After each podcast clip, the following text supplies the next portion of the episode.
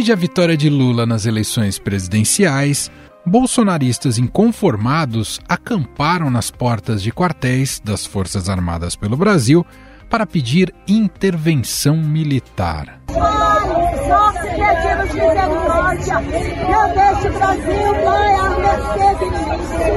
deixe essa nação ser. Não deixe essa nação ser. Que você acabou de ouvir são pessoas vestidas com a camisa da seleção brasileira, enroladas em bandeiras do Brasil, rezando para a parede de um desses quartéis. Aliás, cenas como essa viraram motivos de piada e geraram uma série de memes nas redes sociais. O vídeo do patriota do caminhão é um hit absoluto. O cara subiu aí, o grevista disse que não vai descer. Parei para ele descer, ele não vai descer. Ou não, você não quer descer, você vai descer? Você vai descer?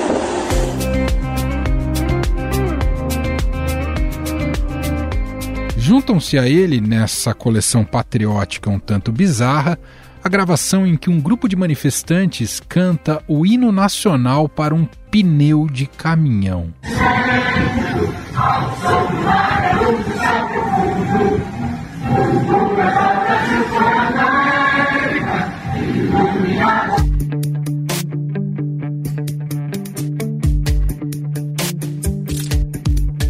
Passada, uma nota ambígua dos três comandantes das Forças Armadas, Marinha, Exército e Aeronáutica, deu combustível aos atos. Em suma, o documento condena os excessos nas manifestações, mas não reafirma um compromisso absoluto das Forças Armadas com o processo constitucional. A Constituição Federal estabelece os deveres e os direitos a serem observados por todos os brasileiros, que devem ser assegurados pelas instituições, especialmente no que tange à livre manifestação de pensamento. O parlamento foi bastante claro ao estabelecer que não constitui crime a manifestação crítica aos poderes constitucionais, nem a atividade jornalística ou a reivindicação dos direitos e garantias constitucionais.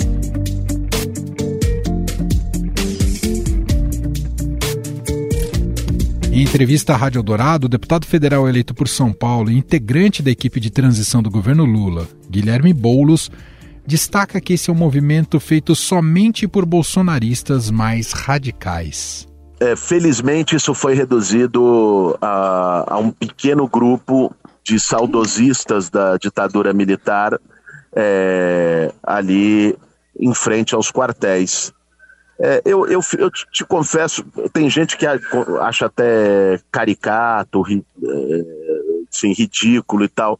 Eu te confesso que eu fico triste e acho até deplorável quando a gente vê que os, boa parte das lideranças bolsonaristas, a essa hora, alguns estão até em Miami e foram para os Estados Unidos e estão aí pelo mundo é, se divertindo, e, e os seus seguidores estão tomando chuva é, debaixo de barraca na frente de quartéis pelo Brasil.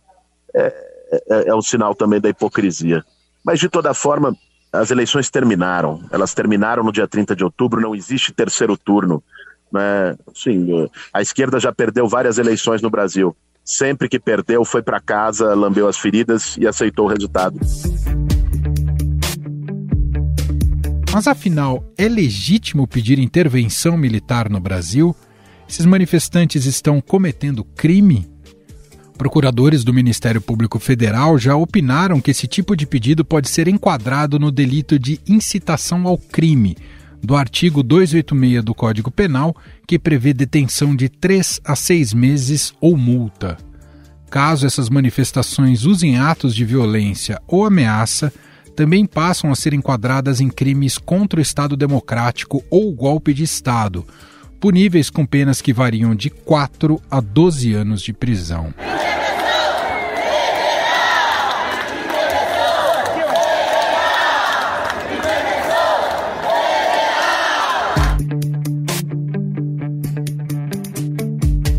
Ainda a possibilidade de enquadrar manifestantes em outros delitos, como associação criminosa e organização criminosa, a depender da forma como esses crimes foram cometidos.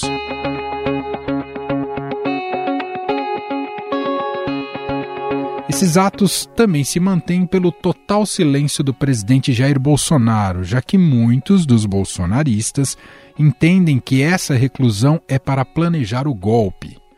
Na sua única aparição após as eleições, Bolsonaro chegou a condenar o fechamento de rodovias, mas chamou as manifestações que pedem intervenção militar de democráticas. Os atuais movimentos populares são fruto de indignação e sentimento de injustiça de como se deu o processo eleitoral. As manifestações pacíficas sempre serão bem-vindas, mas os nossos métodos não podem ser os da esquerda, que sempre prejudicaram a população.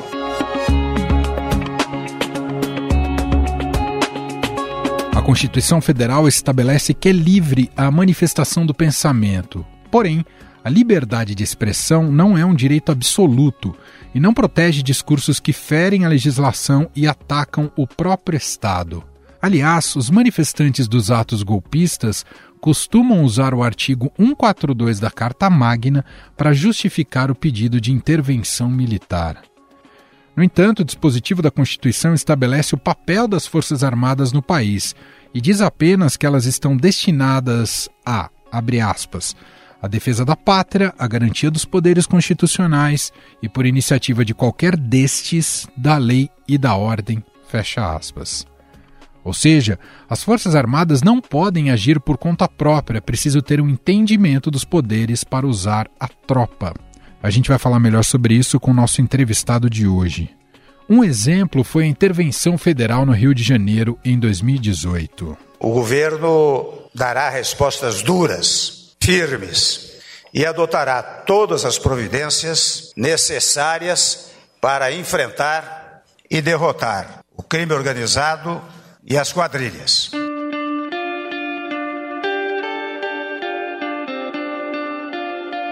O Ministério Público Federal, junto com as polícias federal, civil e militar, já tem identificado lideranças e financiadores desses atos antidemocráticos pelo país.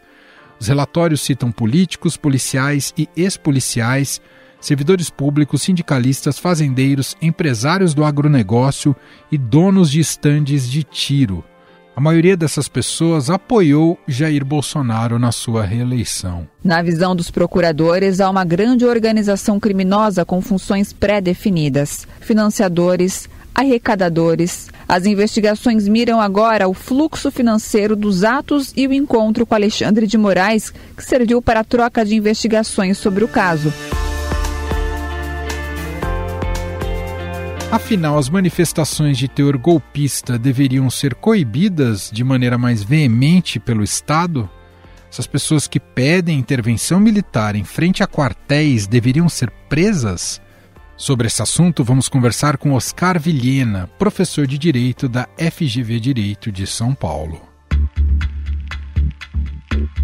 Tudo bem, professor? Seja muito bem-vindo. Obrigado por ter aceitado aqui o nosso convite. Um prazer enorme participar desse diálogo com vocês. Professor, as manifestações que se sucedem pelo país desde o fim das eleições estão pautadas não só pelo descontentamento né, com o resultado das urnas, mas também pedem intervenção militar. E aí queria começar a nossa conversa te perguntando: esse tipo de teor na pauta dos protestos pode ser caracterizado como crime e, por isso, passível de punição? Não, no meu entender, não. Ah, o, o, o, regime de liberdade de expressão no Brasil é bastante amplo. Né? As pessoas podem pedir, por exemplo, ah, que atividades hoje consideradas ilegais devessem ser legalizadas. Né? Ah, então, o, o cidadão comum, aquele que não pode, pela sua própria ação, gerar uma crise de Estado, uma ruptura do Estado de Direito, ele tem uma ampla liberdade, inclusive de falar coisas que não fazem nenhum sentido, de inclusive de sugerir uh, questões que são antidemocráticas. Né? Ao meu ver, isso está protegido pela liberdade de, de, de expressão. Né? Evidente uh, que você tem uma, uma restrição muito maior para aquelas pessoas que têm, sim, condições de desestabilizar o sistema. Né? Por quê?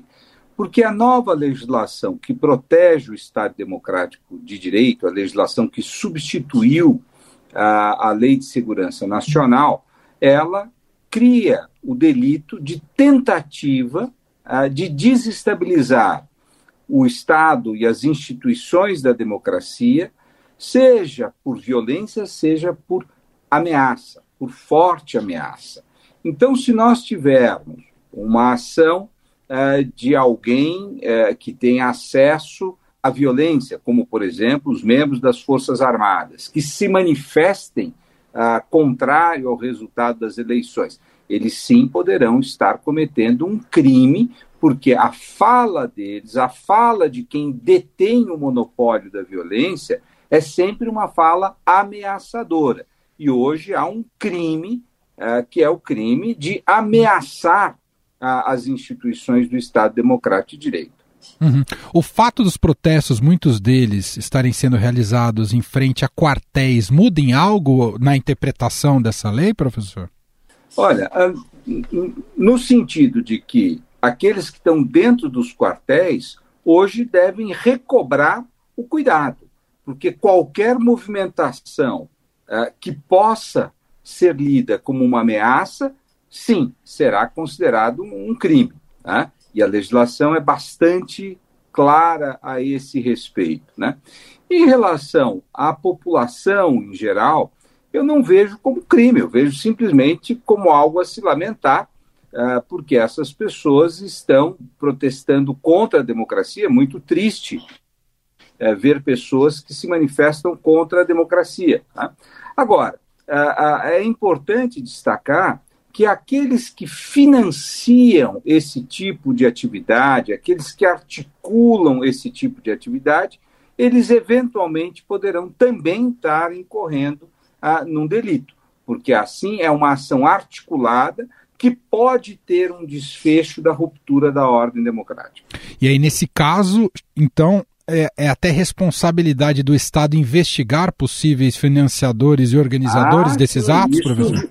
Isto justifica né, uma série de inquéritos que já estão abertos e outros que deveriam estar sendo abertos nesse momento, para verificar quais são as redes uh, de organização e financiamento de, de uh, movimentações antidemocráticas.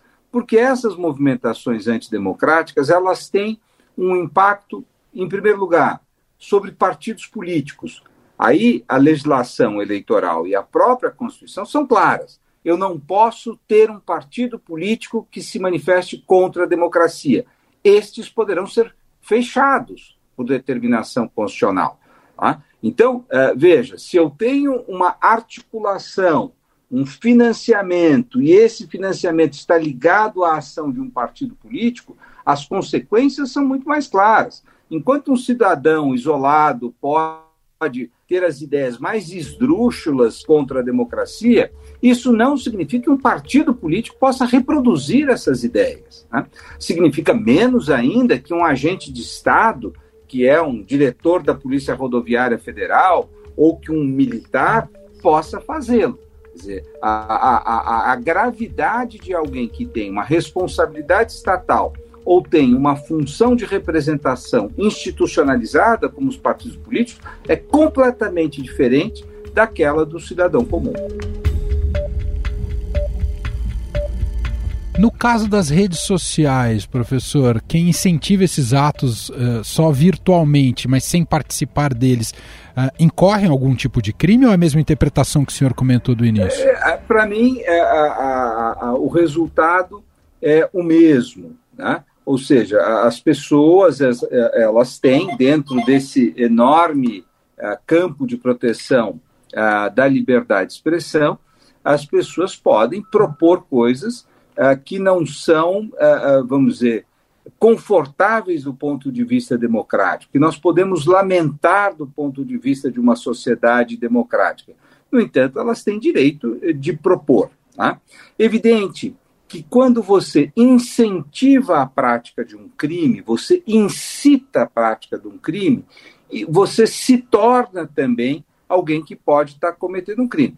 Mas é, é necessário uh, você uh, detectar que os militares estão tomando algum tipo de atitude para verificar que aquela incitação também é uma incitação criminosa. Tá? Então, eu, eu, como tenho a, a, uma compreensão de que a liberdade de expressão é bastante ampla, nós devemos tomar essas manifestações como deploráveis, como inadequadas, como incorretas, atribuir qual for o adjetivo que escolhermos. No entanto, elas não são necessariamente criminosas, a não ser que elas possam gerar um risco real, ou seja, elas sejam uma incitação a uma atividade criminosa, que é aquela de colocar, a, a, a, por meio de violência ou grave ameaça, em risco as instituições do Estado Democrático de Direito. O senhor vê algum tipo de responsabilização associada ao presidente Jair Bolsonaro nesse caso, professor? É por isso que temos que fazer a investigação.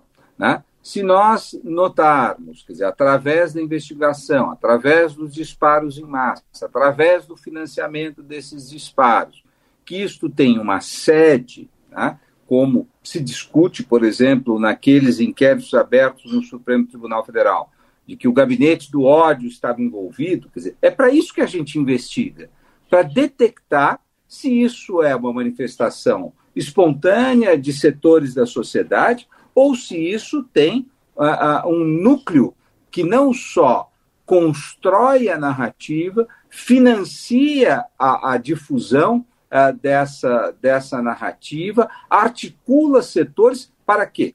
Para desestabilizar as instituições então, estes que estão por trás dessas atividades poderão sim ser responsabilizados.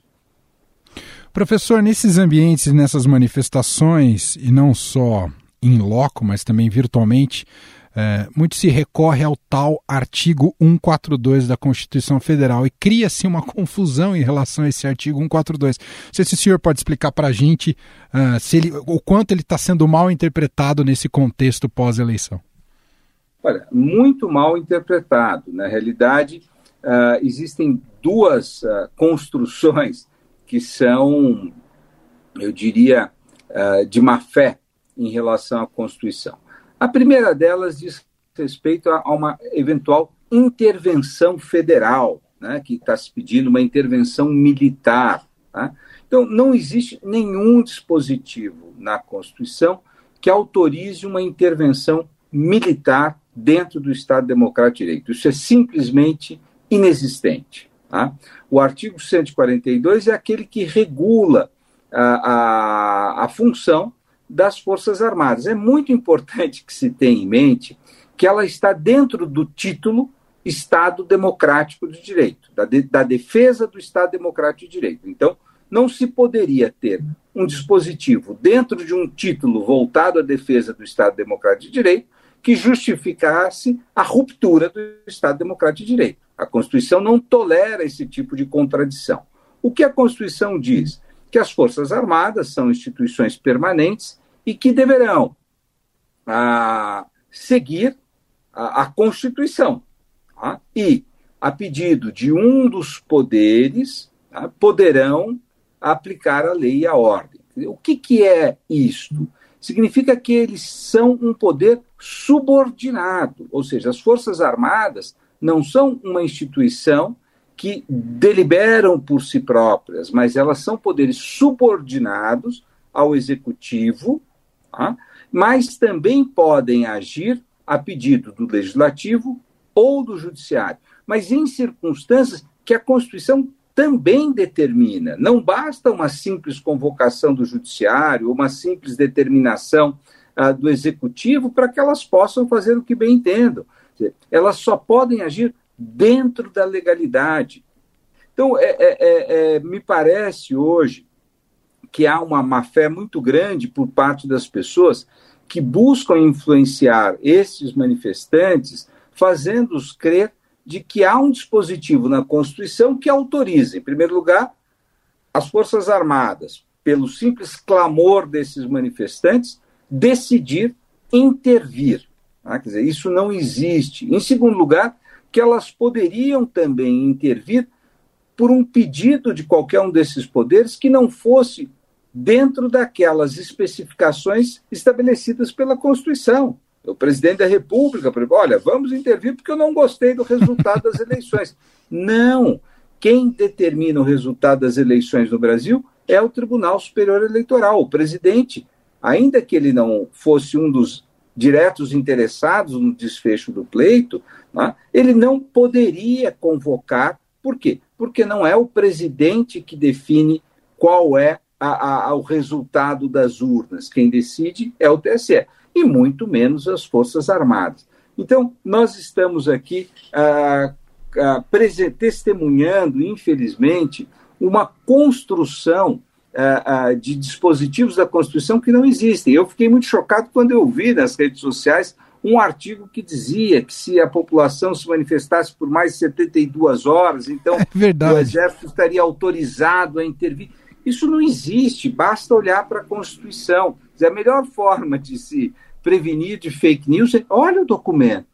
Passa numa banca, compra a Constituição. Se você não confia naquela que está na internet, tá no gov.com, tem a Constituição. Vocês vão ver que não existe esse artigo que autoriza uma intervenção militar, não existe esse artigo que autoriza a intervenção federal sobre o, o sistema eleitoral e não existe um artigo que autoriza as Forças Armadas se arvorarem ao papel de um poder moderador e tomar uma decisão suprimindo uma decisão uh, do Superior Tribunal Eleitoral. Caso façam isso, é um golpe, né, professor? Se fizerem isto, né, se o presidente estiver envolvido, ele comete um crime de responsabilidade previsto na Constituição e comete um crime comum que está previsto hoje no Código Penal. E se um outro agente, um militar, a, a um membro do parlamento brasileiro que encabece um movimento como esse, estarão cometendo sim um crime comum hoje tipificado. Veja, é importante dizer que foi tipificado no decorrer deste próprio governo. Né? Ah, foi a legislação que substituiu a lei de defesa, a, a, a lei de segurança nacional, que se chama Lei de Defesa do Estado Democrático de Direito. Então, qualquer ação que coloque, que ameace as instituições do Estado Democrático de Direito, que envolvam violência ou que envolvam grave ameaça, elas são puníveis hoje pela legislação brasileira. Muito bem, excelentes esclarecimentos. Nós ouvimos aqui Oscar Vilhena, professor de Direito da Escola de Direito da Fundação Getúlio Vargas de São Paulo, gentilmente aqui atendendo a nossa reportagem. Muito obrigado pelo papo, professor. Eu é que agradeço ah, e fiquei muito feliz de poder conversar com você. Estadão Notícias.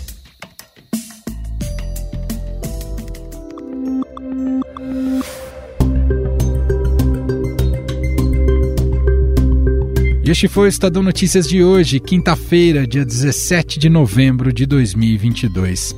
A apresentação foi minha, Emanuel Bonfim. Na produção, edição e roteiro, Gustavo Lopes, Jefferson Perleberg e Gabriela Forte. A montagem é de Moacir Biasi. Escreva pra gente no e-mail podcast@estadão.com. Um abraço para você e até mais.